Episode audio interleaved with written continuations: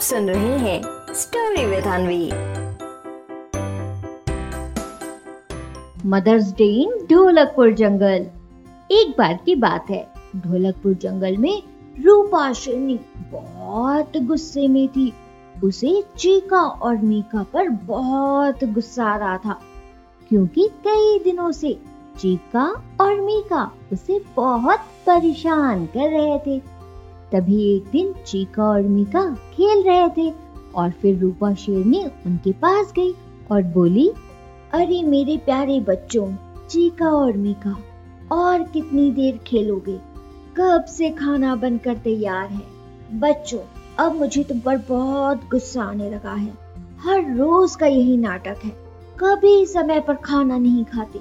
बस खेलते रहते हो। ठीक है, नहीं खाना खाना तो मत खाओ। आज से मैं किसी को बोलूँगी भी नहीं खाना खाने के लिए। जब भूख लगे, तभी खाना। और ऐसा कहकर रूपा शेरनी वहाँ से चली जाती है। अपनी माँ की ये बात सुनकर चीका और मीका को बहुत खराब लगता है। उन्हें लगता है कि उन्होंने अपनी माँ को बहुत परेशान कर दिया है।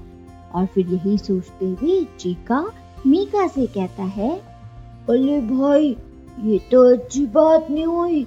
बहुत दिन से मैं देख रहा हूँ। माँ हम लोगों को बाल बाल समय से खाना खाने को कहती है। मगर हम लोग खेलते ही ले जाते हैं। आज तो हम लोगों ने माँ को ज़्यादा ही गुच्छा करवा दिया। अब क्या करे भाई? माँ को कैसे मनाए? चीका की बात सुनकर मीका कहता है हाँ भाई तुम एकदम सही कह रहे हो।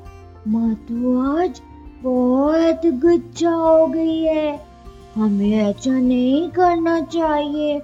माँ, कितनी मेहनत से खाना बनाती है। बताओ, हम लोग खेलते ले जाते हैं। अब तो कुछ करना पड़ेगा, जिससे माँ खुश हो जाए।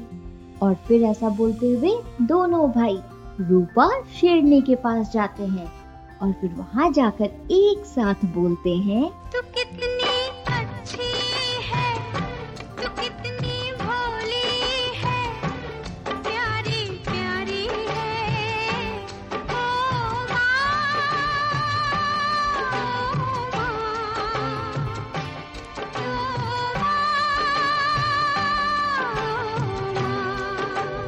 अपने चीका और मीका से ये गाना सुनकर रूपा शेरनी को बहुत प्यार आता है और फिर वो रोते हुए उन दोनों को अपनी गले लगाती है और गले लगाते हुए बोलती है अरे मेरे प्यारे बच्चों, तुम दोनों सच में बहुत प्यारे हो।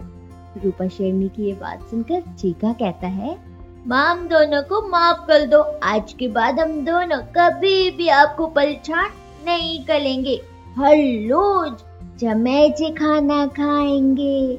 माँ, बहुत अच्छी हो। हमारे लिए इतना अच्छा अच्छा खाना बनाती हो। अब हम लोग कभी भी आपको परेशान नहीं करेंगे। और फिर इसके बाद रूपा शेर ने उनको खाना निकाल कर देती है और फिर दोनों जल्दी जल्दी खाना खत्म करते हैं। तो बच्चों, इस तरह से चीका और मीका ने बनाया मदर्स डे और बच्चों, क्या सीख मिलती है हमें इस कहानी से? इस कहानी से हमें ये सीख मिलती है कि बच्चों, हमें अपनी मम्मा को बिल्कुल परेशान नहीं करना चाहिए। उनकी हर बात माननी चाहिए। समझे?